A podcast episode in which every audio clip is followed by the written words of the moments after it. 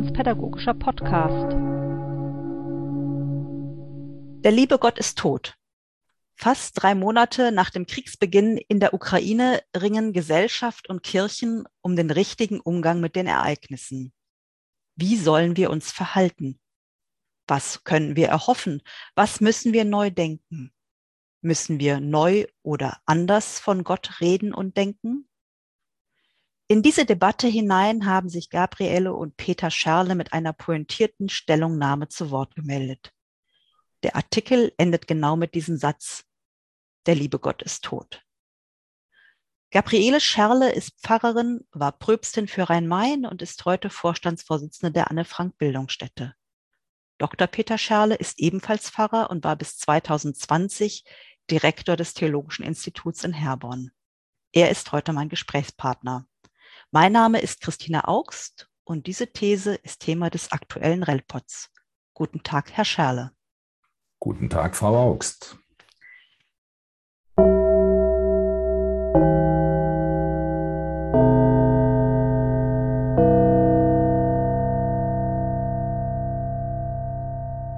Herr Scherle, Ihr am 27. April in der FAZ erschienener Artikel endet, wie gesagt, mit diesem Satz, der liebe Gott ist tot.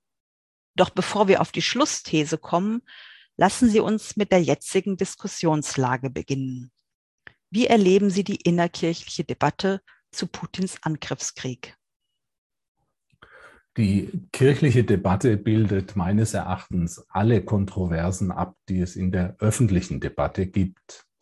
Besonders ist allerdings, dass der russische Angriffskrieg die Probleme der evangelischen Friedensethik offengelegt hat. Auf einen imperialistischen Vernichtungskrieg war sie nicht eingestellt. Programmatisch hat sich seit 1989 die Vorstellung herausgebildet, es wäre möglich, einen gerechten Frieden anzustreben, in dem noch nicht einmal die rechtserhaltende Gewalt, wie sie die militärische Verteidigung der Ukraine darstellt, als Ultima Ratio ethisch gerechtfertigt. Spätestens mit der Verlautbarung der EKD-Synode von 2019 und der badischen Initiative Sicherheit neu denken hat sich die Vorstellung durchgesetzt, in der Politik sei prinzipielle Gewaltfreiheit möglich. Besonders problematisch ist die Position des Friedensbeauftragten der EKD, Landesbischof Kramer, der sich allen Ernstes als Zuschauer des Krieges versteht und die Ukraine auffordert, sich zu ergeben, um weitere Gewalt zu vermeiden. Eine solche Position, die übrigens auch der von Emma verbreitete offene Brief an Kanzler Scholz impliziert, empfinde ich als obszön. Ihre kritische Position klingt schon durch, aber was ist daran theologisch problematisch? Problematisch ist zum einen, dass sich hier eine moralische Überheblichkeit zeigt, die beansprucht, universale Prinzipien erkannt zu haben, an die sich die Ukrainer zu halten hätten. Dahinter verbirgt sich ein habitueller Pazifismus, dem vor allem daran liegt, selbst in Frieden gelassen zu werden. Problematisch ist zum anderen, dass im kirchlichen Kontext ein theologischer Kurzschluss vorliegt, der fatale Folgen hat. Es geht um die Unterscheidung vom Shalom Gottes und den innergeschichtlichen menschlichen Möglichkeiten, Gewalt ebenso wie Not, Unfreiheit, Unsicherheit oder die Umweltzerstörung zu minimieren um es nochmal deutlich zu sagen, Shalom ist biblisch betrachtet Gabe Gottes und gehört zur Dynamik der Neuschöpfung. Shalom umfasst, das wird in vielen Texten entfaltet, alle Kreatur.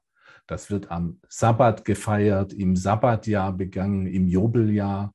Shalom erfasst sogar noch das ausgelöschte Leben und richtet die Toten auf. Aufgabe der Kirche ist das christliche Friedenszeugnis, das diesen göttlichen Frieden imaginiert und Gott die Friedlosigkeit der Welt im Gebet vorhält. Die eschatologische Hoffnung auf eine Welt ohne Gewalt, Shalom, ist aber kein Programm für die Politik und das politische Handeln. Dazu kommt, Frieden ist weit mehr als die Abwesenheit von Gewalt und Krieg. Äh, wenn ich Ihnen zuhöre, denke ich, das läuft auch auf die Vorstellung von Gericht hinaus. Gericht und Gerechtigkeit. Irre ich da? Überhaupt nicht. Äh, das ist sogar im Zentrum äh, unseres Artikels gestanden. Und der Hintergrund ist folgender.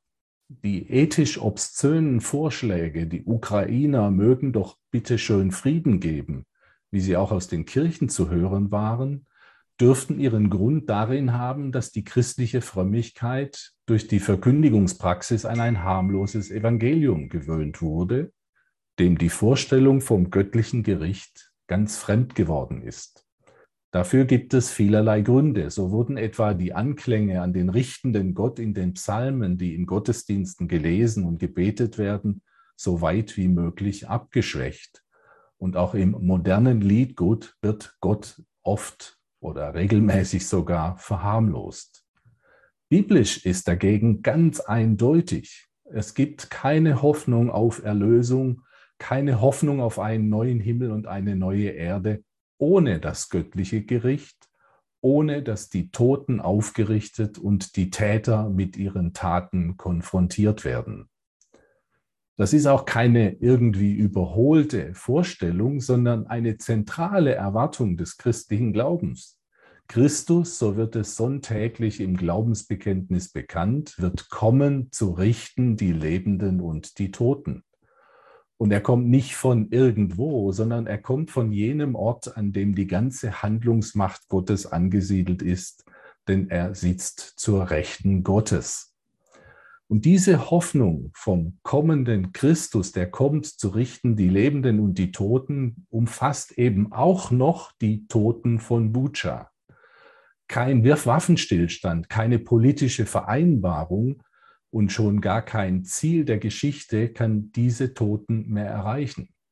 Für sie bleibt uns nur die Hoffnung auf ein göttliches Gericht, in dem die Opfer der Geschichte aufgerichtet und ihre Verletzungen geheilt werden.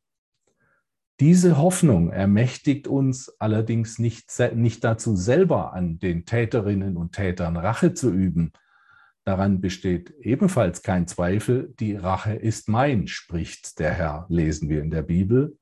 Das aber bedeutet auch, es gibt eine göttliche Vergeltung. Unsere begrenzte Vorstellungskraft hat kaum Bilder dafür, wie das gehen kann, ohne dann wieder Rache an Rache zu reihen. Aber fest steht, ohne eine gerichtsfeste Vergeltung gibt es keinen göttlichen Frieden. Im Hebräischen steckt im Wort Shalom das hebräische Wort Shilem, Vergeltung. Das Blut der Opfer schreit zum Himmel. Gott, das ist unsere Hoffnung, wird darauf antworten und Rechenschaft fordern von den verantwortlichen Tätern und ihren religiösen Mittätern, aber auch von den Zuschauern, die vor allem mit ihrer Befindlichkeit und einem reinen Gewissen beschäftigt waren. Sie haben jetzt die Stichworte Gericht, Strafe und Vergeltung sehr stark gemacht. Für Erziehung und Bildung lässt sich sagen, dass die Rede von einem strafenden Gott aber auch missbraucht wurde, um Kindern Angst zu machen und Menschen klein zu halten. Wie gehen Sie mit dieser Erfahrung um? Diese Erfahrung nehme ich sehr ernst. Die Rede vom göttlichen Gericht, da haben Sie recht, wurde missbraucht, um Macht auszuüben. Biblisch ist allerdings die Vorstellung vom aufrichtenden Gott etwas, das den Opfern verspricht, dass Gott ihnen Recht verschafft, noch über den Tod hinaus. Es ist also ein Stück befreiender Theologie, die wir neu zur Geltung bringen müssen.